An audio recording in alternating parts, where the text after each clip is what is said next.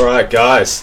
Aaron Ultra Performance here, bringing you today episode four of Coaches Q and A. So today I'm going to have Liz Hogan on, very established women's lacrosse player, Team USA, multiple time All Star, pro player, very renowned in also the coaching space as well. Has worked with numerous different colleges, and I'll be having her on in a moment. Here we go.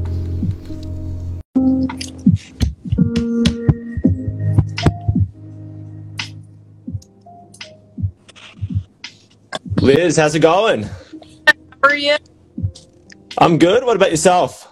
It's good. How's your day been? It's much better. I think you might be breaking up just a little there. Shoot, Can you hear me now? Yeah, that's better. That's much better. Okay. Yeah, awesome. Yeah, no, today was a lot less hectic than yesterday, so stoked to be able to make today work. But Nice, nice. How'd the wedding tasting go? Uh, so what they don't tell you is to pace yourself. So I just, you know, like you know, try a couple things. There was six appetizers, four full meals, and then desserts, and I I was full by after the first first meal. So I was like, uh oh, this is not good. And it's the sort of thing where you don't really have a choice to to stop eating there because you need to test everything, obviously. You have to. It's like your duty to test everything. And I'm like, you need me to test the desserts? Absolutely. Like, I'll do it. I will sacrifice. I will be the one. I know. Someone has to do it, right? Exactly, exactly. How have the past sort of five, six months been for you in terms of regards to your training and coaching and the like? Uh, it's been really challenging. It's it's finally starting to open up here a little bit more in California. So our my high school lacrosse team is is back in session. We're back doing our practices. We have our first game next Friday, which is awesome. And then I've been fortunate enough to have a couple uh, teammates near me and been able to train with them. Uh, you know, actual lacrosse skills in addition to to what I do outside of lacrosse. So it's it's slowly coming back together, which has been super nice. So it's a bit of a a very slow sort of step by step process. Obviously, the people that have been like yourself and the people you've been working with that have been grinding over that sort of period, you can come back maybe not missing a beat. You might be a little step sort of slower, but having most of those core skills intact. Whereas I'm sure a lot of the other people that may not have been grinding as hard will come back very off the beat per se. So it's going to be quite interesting when you get back to that first game to see the how par like what level of parity is actually there amongst different schools and teams and the like. For sure. And actually, I, I took a year off out of college before I got back into the U.S. team. And I would say it was actually probably like one of the best things for my development.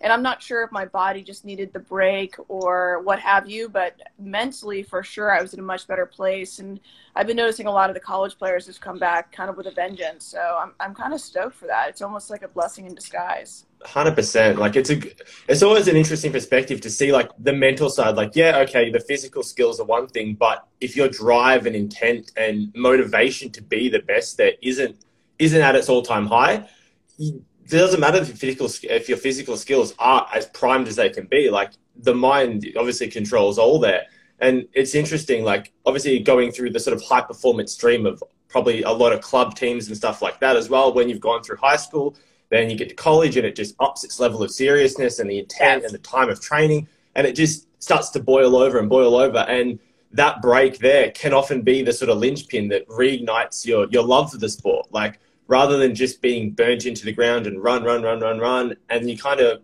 almost don't take a breath for yourself there. And then having that time to explore outside of the sport and not be defined by one sort of thing like that can often lead to positive in the long run. Like whether it be maybe an injury that's forced you to sort of retake that position of your life and the like. It yeah, it's quite an interesting thing when someone has time away and it's a benefit for them rather than most people viewing it as a negative. For sure. Yeah, no, I, I feel that. And I'm hoping for positive vibes and everything. But um, to your point, I think it's kind of a blessing. You know, you can do with it what you want, and either you take it to your advantage or you don't. So I'm, I'm trying to take everything from it that I can. Hundred percent, hundred percent. Yeah, the last sort of couple months in regards to your coaching would have been a stretch of the skill set for sure. Whether I'm not too sure what sort of your what like the state has put as restrictions and the like, because obviously every country is quite in a different state. Like at the moment in Australia, we're we're quite fortunate to have our COVID situation under control. So like so no masks really. of course, of course, it is easy being on an island in the middle of nowhere compared to everywhere else. But yeah, we're quite lucky in that regard where we're, our, most of our restrictions have been lifted at this point, so it's getting back to normality. But I do obviously a lot of coaching and PTing and the like, and through that period when it was at its worst, required a lot of adaptation. Like how have you felt your coaching has had to sort of modify and change across that time period? Yeah, you know, it's interesting in two points. Like, right, the first point is we weren't allowed to have contact for the longest time. So, like, physical contact, mm-hmm. not, you mm-hmm. know, interacting with people, but more so, you know, we could do stick work, but you couldn't do like a one on one. And so, from a player perspective, that's really hard, both, you know, offensively and defensively. Like, it's just, there's no such thing as getting a real live rep. Exactly. It's a completely different game. Yeah. Like, cones do nothing, in my opinion. So, I mean, mm. you can use cones or whatever, but it's not going to be the real thing. But then on the flip side, too, trying to get your body to put that same force and pressure that you would going against a human is is also really challenging. So I've definitely had to adapt a little bit more, but also, you know, in some respects, there's nothing you can do. So just getting them the best they can and really trying to get them mentally to envision what what they would be seeing, even though the person may not be there, I think is so key. Hundred percent. Like the the visualization is a big thing there, whether it be off the field, sort of your own visualization of running through mentally, like how it feels to be in this position to go against a person in this sort of angle and the like, or while you're actually in the position, whether it be a defender trying to drop step or an attacker making a move or something like that. Doing it with the intent that there is someone there rather than just, oh, there's a cone here, I can I can get past the cone because the cone's not going to move. Exactly. And that that's very it's a big dichotomy there between the two sort of dodges or drop steps or whatever it may be. And really trying to get the most out of every rep you can there is such a different perspective to, oh, I can just run past the cone and, and score.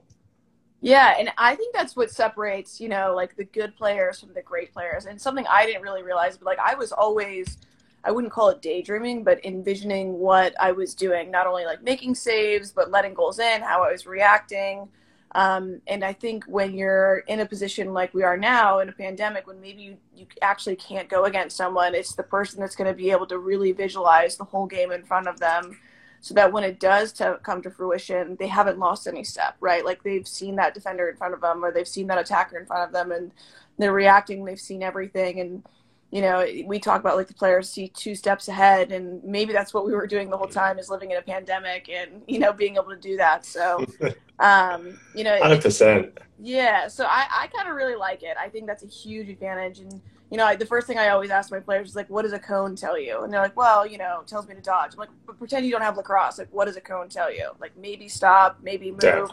No, no, it doesn't tell you anything. But it can be interpreted many different ways. Yeah, but if you have a defender there, right? Like you're looking at her hips, you're looking at her stick, you're you're mm. reading the distance between you and her, and um, so yeah, it's a different ballgame when you can have a human. But if you can't, the the visualization is absolutely key.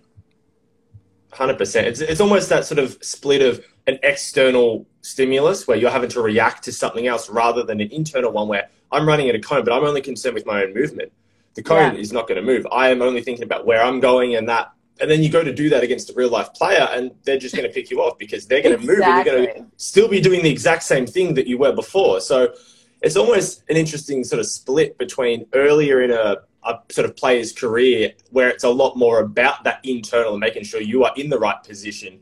And then further in the career, it's a lot more about obviously the external, the mental of like, if I can read you, I know that I'm going to be in the right spot. I'm going to move the right way, but it's me reacting to the correct sort of uh, the correct stimulus from the defender yes. and the like.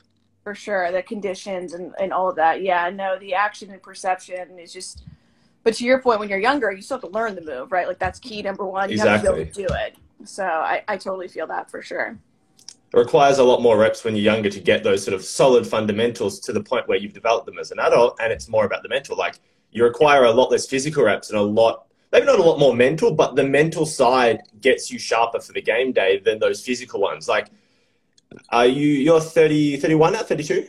31, yep. 31, nice. Don't, don't want to sell you short there.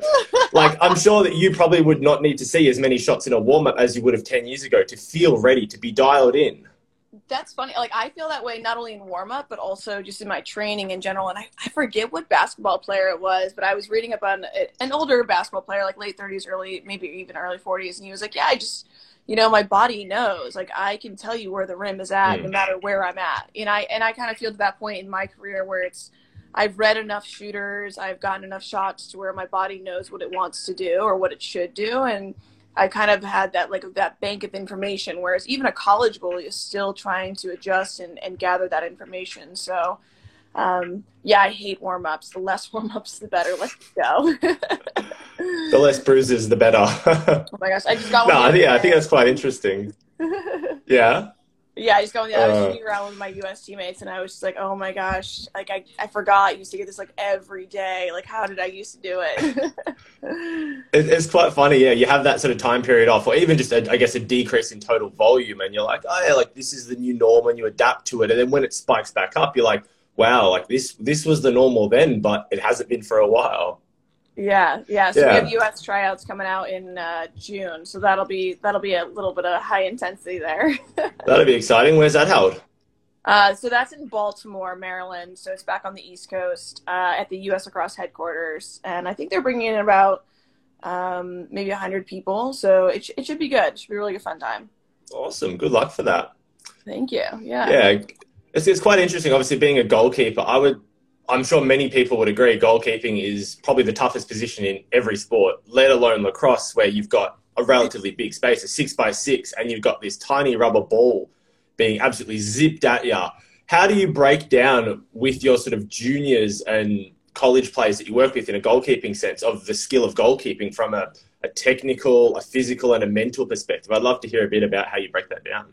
Yeah, I mean that's a great question. I think um, you know the first part, like you said, is like being a lacrosse goalkeeper. Like you're expected to make, like if you're really good, you're making 50, 55 percent save mm-hmm. percentage. So you're still letting in almost like half the shots that come at you. And I think just that awareness of like letting in a goal is okay. I think is one of the biggest things that develop with your goalkeeper is you know you're not in trouble. You haven't like failed me. It's you know you're mm. gonna goals are gonna go in um, and actually, I was watching Taylor Moreno the other day uh, for UNC against my alma mater, Syracuse, and she actually led in, I think it was like four goals without any saves.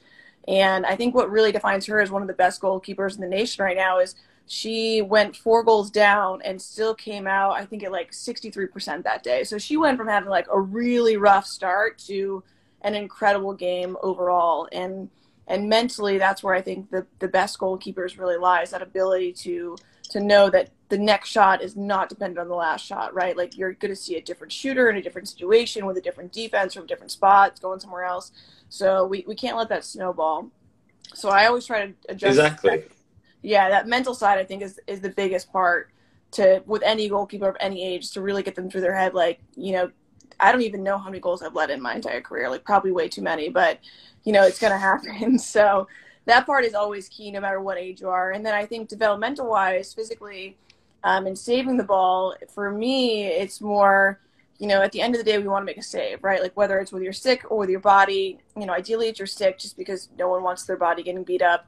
And to me, that shows mm. that you're really tracking the ball. But, you know, really just developing the, the very basic movings, movements of getting your body and your stick to the ball, right? Not taking a step, false step back, not – doing all these things like but actually really just for whatever it is full send going straight to the ball. Um, and then from there you can kind of tweak and, and, adjust based on the goalie. But again you know we're all built differently. Like i'm only five five. There are some goalies that are you know six feet. There's some goalies that are five feet. And we all have to really honor our body size. And I, I try to preach that too is you know we're all going to play differently. But at the end of the day if you stop the little rubber ball coming at you, like that's all we need, right? If you can do it consistently, exactly. It doesn't matter how that's it's done. The key. So I think again, that's uh, a big part to hammer home. Is you, even in college cross, like you look at all these goalies, like they all play so differently, right? So mm. finding a style and really soaking up all that knowledge and, and building your bank of information, I think, is really key for any goalie of any age. For sure, for sure. I think lacrosse is one of those sports where you obviously have the fundamentals that are quite quite sound and everyone has to work on them as a beginner and the like but you can expand into your own style quite strongly whereas compared to something maybe i'd say soccer is a similar sort of thing where there's such room for creativity but when you've got a stick and you've got all these different angles both hands one hand and the like and then obviously moving to a goalie sort of saving it there's such an ability to develop your own style there that plays to your strengths that can be just as effective as someone else. It may look completely different. Like you might have a very stick dominant top hand, like up high saving goalkeeper versus someone else that does the splits. Maybe I know John Galloway is quite good with his feet and getting super low to the ground and yeah. pulls off these incredible kick saves without even trying to really get his stick there because he's dialed and he's got his feet to, to the ball. And like that works and that works for him. May not work for you. You may be much better getting your stick down low.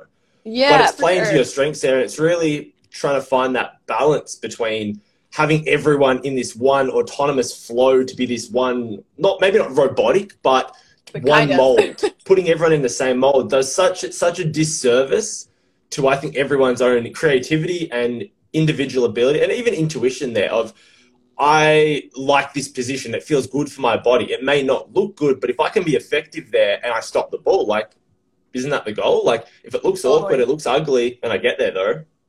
Yeah, exactly. It's kind of the job done. Totally. And I, I actually say that all the time. It's like, I don't want you guys to be robots. Like, I have two goalies in, in my high school team right now, and they play completely differently. And that's fine for me because they look completely differently, right? Like, they, they play differently. Um, and to your point, John Galloway plays one way. I, I grew up watching Tillman Johnson, who played for UVA, and he and, and Matt Matt Russell for Navy, and they played like super high arcs, and now everyone's playing like mm. basically on the goal line, and um, but yeah, I, just play your style, right? Like make the save, like you said, and uh, yeah, I hate the robotic. No one should look the same. It's kind of like a squat, right? Like we have our high squat, we have our low bar squat, and no one's built the same way. So I don't know why we try to have exactly. everyone the same way. Hundred percent. It's quite, it's quite interesting there. Talking about sort of previous goalies that have influenced your game, and I feel that many things in sports sort of pendulum back and forth. So, in that regard, like they may have influenced the the current sort of crop of goalies at the top level, and then now you guys are influencing the people that are coming up, and you may be very big on say fundamental stick saving, like and being very good up high, and that becomes the in trend thing. but then a few other people bring back like low saving and the like. Well, a, a, good example of extrapolating that to basketball would be something like Steph Curry has right. revolutionized the distance shooting game. Before that, it was all about the big man, all about inside in the post totally. and everything. Yeah. And then outside shooting has revolutionized the NBA, and now someone like Joel Embiid, Nikola Jokic are bringing that inside presence back. So it kind of it flip flops back and forth. Yeah, I. And it's quite interesting just to see that in lacrosse as well. Yeah, I guess that's true in life too, right? But I mean, now that you say that, it does make complete sense. Like we idolize these people, we play like them, but in between, there's other generations going on too, right? And so we bring our own style, and then you know it goes through these cycles. Like next thing you know, bell bottom jeans are coming back, but hundred percent, hundred percent. It's quite interesting as well talking about sort of the mental side of goalkeeping as well. Like you have been a top performer for obviously many, many years now, 15 years plus all star, arguably one of the best keepers in the world over that stretch as well. What sort of mental tools have you developed over that time period to help you deal with when you're in a bit of a rut? You've conceded a few goals, or just game to game aren't feeling yourself, aren't feeling very dialed. Like, what what do you do to get you through those sort of time periods? Uh, well, I think I'd be fortunate. I hesitate to say fortunate enough, but like I think part of that is just like anything else, you have to have practice doing it, right? So I've, I've had a lot of moments mm. where they didn't go well, and then the outcome didn't go well either. So I think a little bit of trial and error.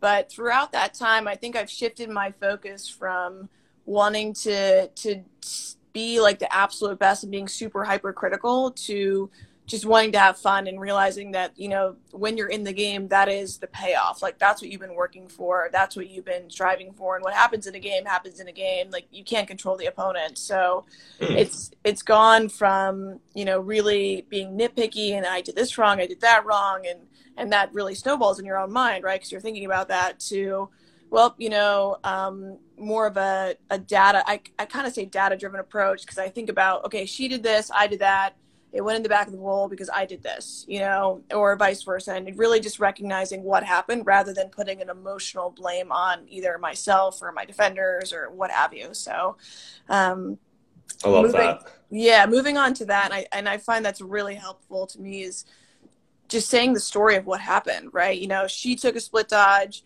defender missed, she saw she you know shot off stick mid. I saw her shoulders. I thought it was going to go six side high, so I stepped the wrong way and you know, it is what it is. It's not like, oh man, I really suck. I missed that shot, you know? So it's it's really helped me in that sense for sure. Hundred percent. I think it's quite interesting in regards to when you're preparing for a, a, game or something like that, and you're feeling very emotional. You get so jacked up and so hyped for the game, and then you get there and you're just you're bubbling over it at the seam, and all it takes is one mistake, one yep. bad shot you thought you should have had, or you get a piece of one and it goes in, and you're ready to explode at that point. You've got all these emotions just bursting out inside of you there. Right, and then as you sort of get further into career, you play more games and you, you learn to control your emotional state better. You you learn that all right, I get to the day, I've prepared myself as best I can. That's all I can control. I go out, I play my game, whether I win, lose, save at 30%, save at 75%. If I've given my best effort and controlled everything I can control, like you live with the outcome. It is what it is at the end of the day there. And you can never control the real opponent. They are going to do what they're going to do. You go out and give your best effort. And I feel that once you sort of start to understand that, it's a real big, like, clicking sort of position that mm-hmm. you're like, all right, well, I can't really control the outcome fully. I can control yeah. what I do, and that's about it. And I think that's, yeah, a, a big time in any athlete's life there.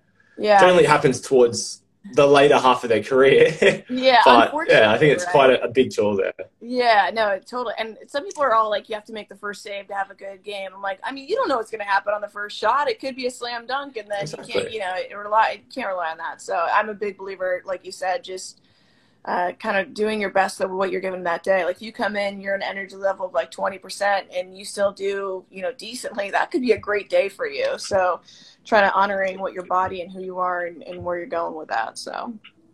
100% and often like it's very hard to, to really know what's going on in someone's life like obviously there's so many things that can be extending beyond the cross that could have someone that could be on with your family issues financial issues health issues anything above but you don't know that when you rock up on the day so like a teammate lets in an easy goal or something like that, rather than I guess berating them or just being like oh, and like uh, negative body language and the like.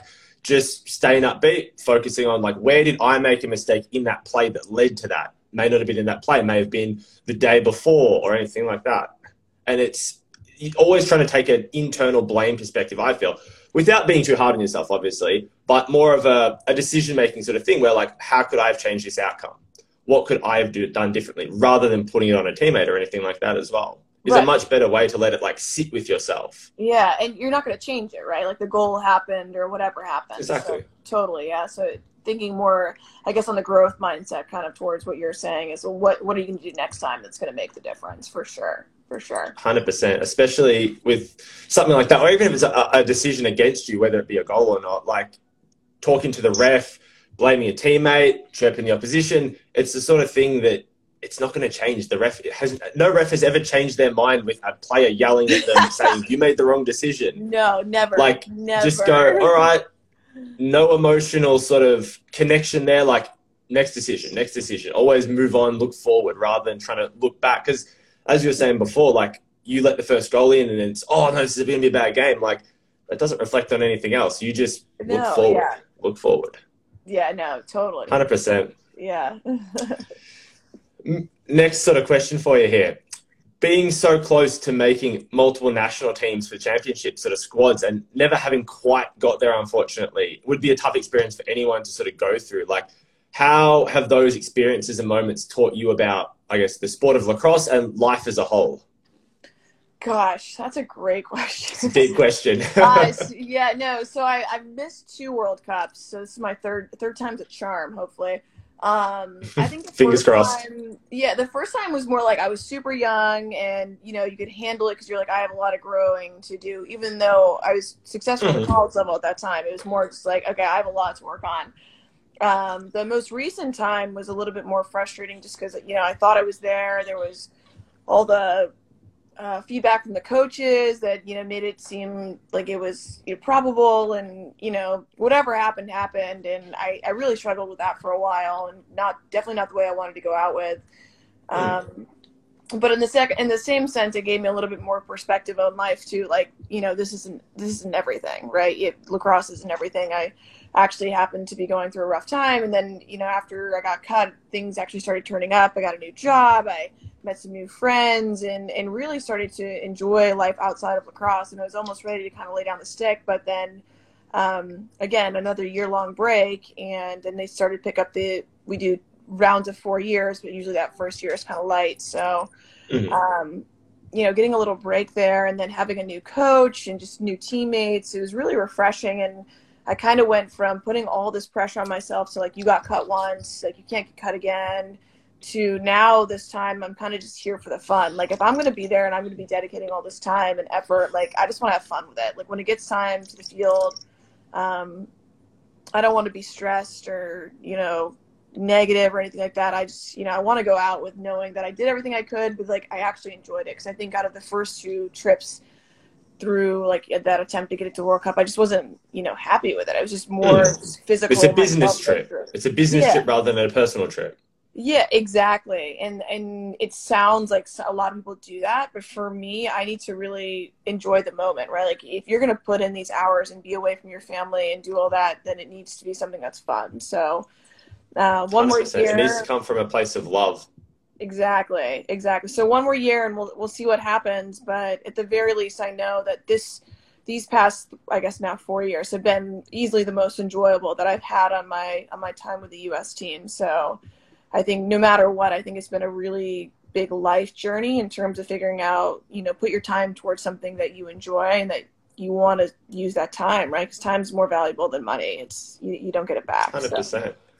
I think it's quite it's a, it's a very interesting perspective you've got there of doing it from not a place of oh I have to do this, I have to succeed, I have to make this team. It's all like almost a, a, bit of a fear response as well there where like I, I may not be good enough but i'm having to try so much harder to make up for that potential mm-hmm.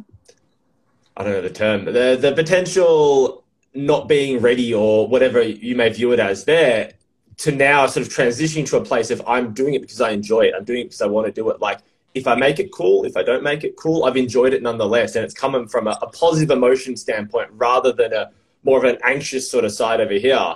100%, and I think, yeah, that's a very interesting point.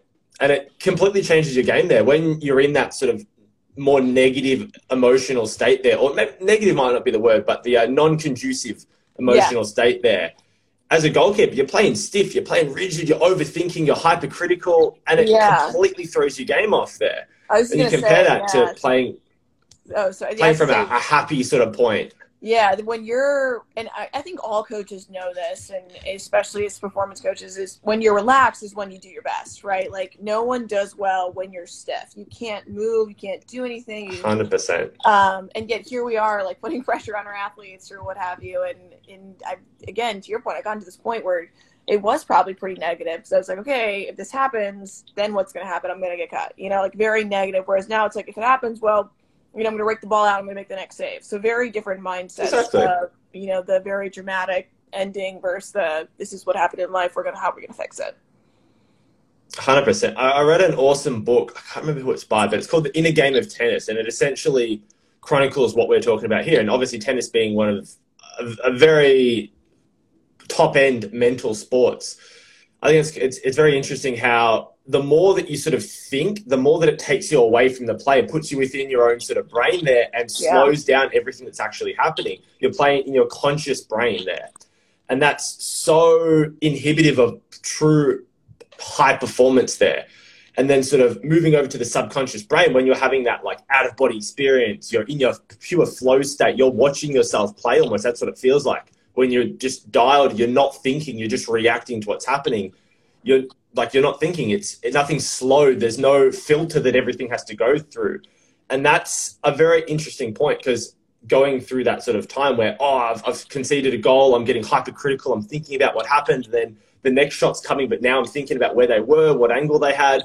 That's just all slowing that brain and reaction down there. And then being able to get out of that and just next shot it's coming i've seen a million shots like i'll read it as i do with anyone is a very game changing sort of thing to be able to to process. And like I feel the earlier an athlete or a competitor gets that, the bigger influence that can have on their career. Of you look at a lot of the sort of youth phenoms and the like, where they're very sort of subconscious performers, and then as they get to that college level where the expectations go up so much, they may sort of dwindle back and forth there, and they may get hypercritical, which is why I feel you see a lot of very extremely talented performers that are having ridiculous 10, 15 point games potentially swing back here for a couple of games and be in a bit of a slump. But yep. th- nothing's changed about their skills. They're the same player. Like they're uh, provided they're not injured and the like, like what's changed other than maybe their mental approach, their view of the pressure that may or may not be there. It's kind of like the sophomore slump, quite an right? interesting thing. Yeah, like Exactly. sophomore, right? Like your freshman year, you're just so numb to it because you're a freshman and everything's new and you're just doing it. And then your sophomore year, you come back with these expectations of I have to do this again. But at the same time, Hundred like, percent. Yeah, No, it's funny you bring t- up tennis though. I was actually, I think the the book that changed my mindset on everything was actually about golf, um, and I think it's uh, extra, extraordinary. It's very similar to that book, but it's about golf. And and the thing that changed my whole perspective was, you know, it took you on like a journey of a golf course, and it was like, you know, what if I told you as you go up to the first hole, you're gonna do your worst, like you're gonna get a bogey, it's gonna be like your worst hole of golf ever but then holes 2 through 18 will be your best ever. You will have the best game of golf for your entire life. Like would you still take that? And of course everyone's like absolutely. I would Mm. totally shank the first hole to have the rest of them Yeah. and you know the moral story is like your first hole doesn't dictate your second hole. They're two very different outlays two very different things going on. And the second hole doesn't dictate the rest or whatever. But also like if you fail on your first doesn't mean you're gonna have a bad day. And i think those two things combined were really just something that set apart. It was like okay if I let a shot in, you know, by someone, it doesn't mean the next shot by someone completely different in a completely different situation isn't going to get saved, or that if I let in five, doesn't mean the next twelve aren't going to be amazing saves. So, um, another another individual sport, or even with doubles like that, I think they have the strongest mental game for sure. I mean, they have to. Oh, 100%. Golf would be much more intense in terms of that mental game than tennis. Still in the same realm, but golf, yeah, definitely higher because Yeah. you are competing against nothing other than yourself, really, there. Like you are getting the best performance out of yourself. And that emotional state has time to linger between every hit. Like similar, similar to being a goalie, like if you face a shot, concede, and then don't face another for a couple of minutes, you may feel a bit out of rhythm, a bit out of flow, and it's how well you can keep your mental game dialed in between those reps or attempts or strokes is such a, a linchpin between good Mhm. performance and being able to string a consistent game together. And I feel that that's something that's quite underrated with a lot of goalkeepers and the like, where if you're not facing Yeah. shots every every minute or two, like say in something like compared to a box game where goalies are facing 60, 70 shots easy a game. yes. You may only face 10 in an outdoor game. And Mhm. those 10 are so much more pivotal because the overall scoring is so much lower. Yeah, I actually think that's a huge. So, I mean, both men and women now have a shot clock, and I'm convinced that the goalies are doing a little bit better now because they're seeing so many more Mm. shots, right? Like, there's no longer that lull of you may not see it for however many minutes because the team, your team's taking a little bit more methodical approach. Now it's, you know, you're getting a lot more shots. So whether for better or worse, you're getting into that rhythm, which is is pretty awesome to have for sure. I think it's quite interesting from a like a spectator sort of standpoint as well. Like it, it definitely encourages a lot more sort of active viewership from people that aren't necessarily within the lacrosse community there, just as a whole, because it's a lot more fast paced. It's a lot more back and forth. Like uh, I, when I was sort of just getting into lacrosse, and it would have been about 2013. I remember the next year was like the men's worlds, and Okay. Canada Canada beat the US in that one, but it was a, a score of seven to four or something like that. yeah, it's low. It's And- under ten for sure. Exactly, and it was super low scoring, and trying to explain why it was that low scoring to people and showing them like I guess a couple clips, like they just completely out of the realm of understanding it because it was such a foreign, almost Yeah. soccer speed game in the sense of very low scoring, a lot of possession trying to be held compared to where I feel the sport as a whole is going now, and it's it's completely flipped on its head where trying to make the Olympics and the like, having to sort of unify a set of rules in like the whether it be the six v six or a modified sort of ten v ten Mhm. the game's just speeding up and speeding up. And I feel that that works both from a goalie perspective and from a more offensive perspective, where you're getting more looks, you're getting Yep. more fast paced sort of runs. hmm For sure, because you know you're gonna get the ball back, right? Like even if you miss, you're gonna get that Exactly. ball back for sure. No, for sure, yeah. So I feel like it's kind of hot and cold, right? Like you're either on or you're off. you may Mm. not, you may not have a comeback there. So Definitely, definitely. Interesting point in regards to sort of the difference of the youth athlete sort of realm now to when you came up. mhm. with the prevalence of sort of high school teams, club, like different travel teams and the like, and so much hyper specialization between youth athletes. Like, what are your thoughts on how different the system is now to when, say, you came up, as well as specialization as a whole? Do you think it's a good thing, a bad thing, somewhere in the middle? Yeah, no, I mean, so when I was when I was getting recruited to college, I had only played club I think for one year. Like I was there was not I mean there was a club option, but I was too busy doing other things to really be bothered with club. It definitely wasn't why I got recruited. Um, and I tell a lot of my students today, I'm like, if you want to get recruited, go to their college camp because if you go to the college camp like not only are you on campus getting to meet the coaches and interact with them you're on the campus eating their dining food like you're getting a better sense of everything and they're evaluating you're getting experience than, yeah and they're evaluating for more than 15 minutes of whatever tournament you're at right um, mm. and and i think you know the the the recruiting went super super fast where like eighth graders and like people that were barely 14 were getting recruited and now it's slowed down a little bit more for like 16 um, but I, I, also think there's a huge benefit to multi-sport um, athletes not only because are they gaining that knowledge from like being a basketball player or a soccer player but they're also not draining their body of the same motion over and over again. Like I, I think if I would have played lacrosse and only lacrosse in college or I mean high school and, and maybe before high school, I would be burnt out by now. But I think with the fact that I didn't start playing girls lacrosse until my freshman year in high school probably gave me a leg up on other people because I didn't have that burnout sensation um, mm. like I know many others did. Uh, so yeah, I, am huge into multi-sport. I think it's just good for your brain too. Like, take a break. Hundred percent, and like that goes back to what we are talking about before of that that sort of year off period where. Mm-hmm.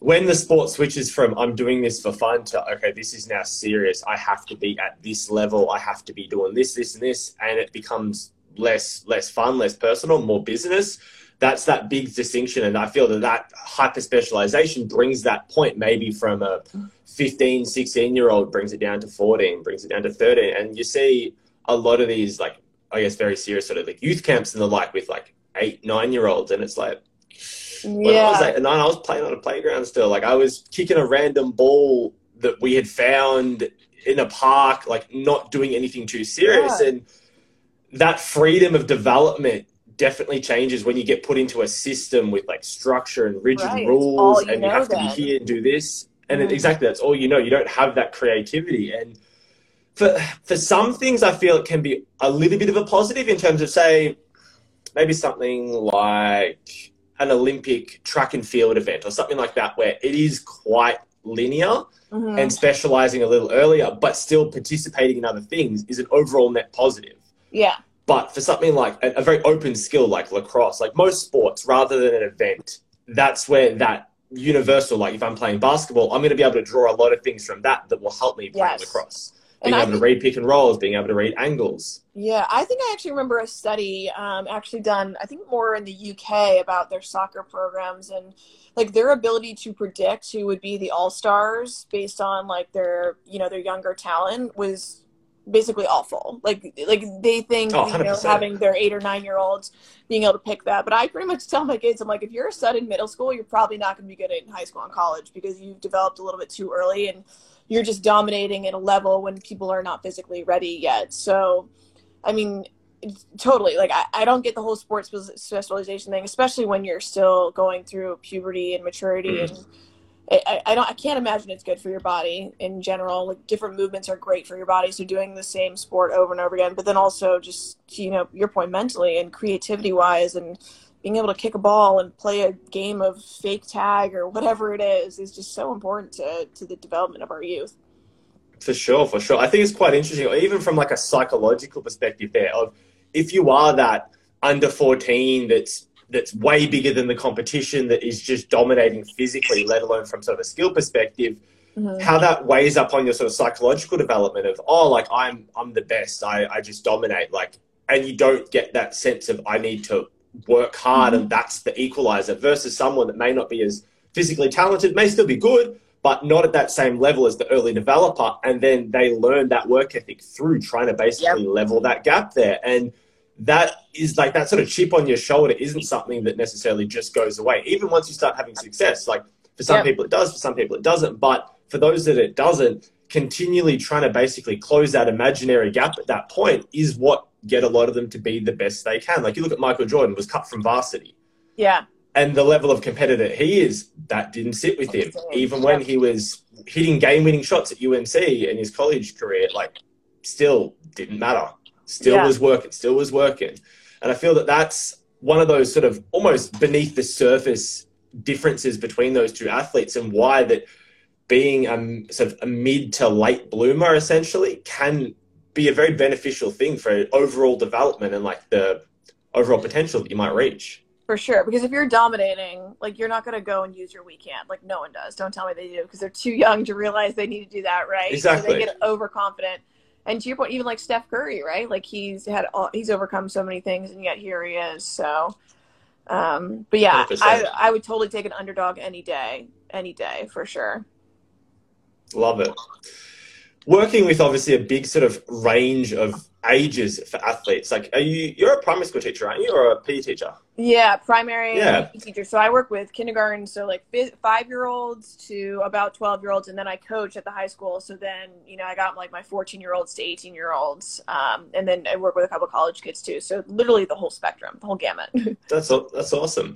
How do you feel your verbal sort of coaching and the drills you use change from such a obviously very different overall focus, but from such a young age to up to the college where they're near pro level?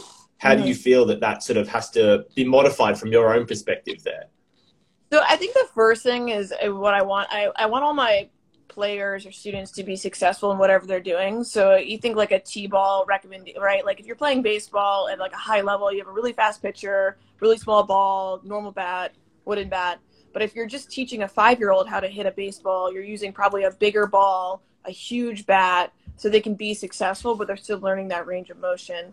And I think, you know, at a younger age when maybe we're not even teaching lacrosse. I mean just a simple game of tag. You're learning the the skill of evading and juking and and also reading what the your other person's doing. Um, so it can be very fun and and learning at a very young age but also still give them those skills that will eventually translate into as you get older. Um, and as you get older i feel like i try to set them up more into you know where they're going to be successful where they kind of have to find the solution within the realm of questions. You know whether it's a 5v4 continuous drill you give them no rules other than you've seen the boundaries you know here's what it is and you're looking for something specific. So um, giving a little bit of challenge but again in, in a situation where they can always be successful i think is probably one of the most important things. I think that's awesome. Like, obviously, a very big focus on sort of more play elements for the kids, where you put them in a very. If you called it a drill, they it would be completely over their head. No. Go, all right, Yeah. guys, we're going to go out, we're going to do this, and we're going to hit this, we're going to tag each other or something, and it's essentially working the exact same things that you are in that more sort of progressed version with those Mhm. older like college athletes, but you've given them completely different outlooks on what they're doing to achieve the best example for, or best result for each sort of demographic there. And very heavy on the, the constraint based coaching, which I think is awesome. We're having obviously a conversation about that a, a while Yeah. ago, but I think it's a very big thing that allows you to modify your coaching style to be successful with both audiences there, which is awesome. Yeah. So for me, as long as it resembles the sport, or I guess what you will eventually be competing in, I think is that is again, in addition to being successful, is also really important when we're talking about our drills, right? Like, and going back to the t-ball, like I don't know if I'd ever want to have a kid just hit off the tee because that's not what happens, right? Like you always have someone throwing an object at you. So whether it's like a dodgeball and you're just trying to catch it, or whether it's a big ball and you're just trying to hit it with a stick, something that you know always emulates the game that you want to play, um, regardless of age, is is super important. Exactly. Just like the skill is sort of here to here, and you're working on a progression from a very Yeah. low end, and where they are technically competent, then progressing, progressing until you're at that top end, and you go, all right. It's almost you have very little constraints, you bring more constraints in, and then Yeah. you remove those constraints again. It I totally. think it's quite an interesting sort of paradigm that creates. Yeah, that's actually a really good point. Of to you're right. You introduce a lot, they start figuring it out, and then you start release, re- relaxing them a little bit, and it almost makes it more challenging for them again, which is kind of cool. Mm, yeah, I, I agree completely there. All right. Final question to wrap up now. what advice would you have given to yourself five years ago? You can make it five to ten. I'm happy for you to choose either of those. uh, well, I think we kind of touched No on it a little bit, but I think I would I would go back, and ten years is kind of when I started the U.S. team. A little bit, I started a little bit before then, but I think I would tell myself just to have fun with it. I think I, you know, trained in the wrong ways. I think you know lacrosse players in general are told to run, but like as a goalie, that doesn't. It's not something that like makes sense. Like I'm never running. It doesn't than, matter. It, doesn't matter at all. Yeah. That's not to say that I couldn't train in ways like I'm. I'm really big into pushing and pulling your own body weight right now. Like I'm trying to do pull-ups, push-ups, burpees, anything that's really like explosive, but with your own body weight because that's that's Yeah, what I'm that. page, right? Um, Hmm. So focusing on that, but then again, going back to it, just you know, just have fun. Like you know, you can't control what the coaches are going to pick. You can't control what the opponents are going to do. The only thing you control is like what you're doing, and in the moment, you know, your reactions. So so really to have fun with it and to kind of enjoy the ride as you as you're on it. I think that is some awesome advice from a very knowledgeable perspective there as well. Yeah, you have to fail a lot to know a lot, right? I think that's the biggest thing. exactly. But I mean, is a fail ever really a fail if you learn something from it? Is that not a, necessarily a positive experience later down the line? Yeah, def- no, I totally agree. Yeah. And and I think again, going back to that young kid in in middle school or high school is and they want to be the best and you tell them well are you prepared to let in you know about 20,000 goals because that's probably what's going to happen in your career um, and getting that perspective of every time a goal goes in you know what are you learning from it what did you do what did you not see how could you do better and that growth mindset we talked about is, is just so important 100%. Couldn't agree more. Awesome. Well, thank you very much for coming on Coaches Q&A, Liz. I really appreciate it. I'm sure all the people that have been watching have got some awesome insights from you as well. And we'll definitely have to tee up another one soon. yes thank you for having me and, and good luck with your game Awesome. Uh, it's going to be interesting. We've got a few injured players, but we'll we'll do what we can. You go out, you make the most of it. yes yes for sure Too easy. If you've got any socials or anything coming up you want to plug, feel free as well. I got nothing coming up, but you know, next time you want to have me on, you let me know, and and I look forward to it. So, Awesome. Well, everyone follow the US team coming up because I'm sure you'll be on there. hope so. I got faith. So. All right, thanks for having Too me. Too easy. Have a good one. I'll catch you later. Bye. Bye.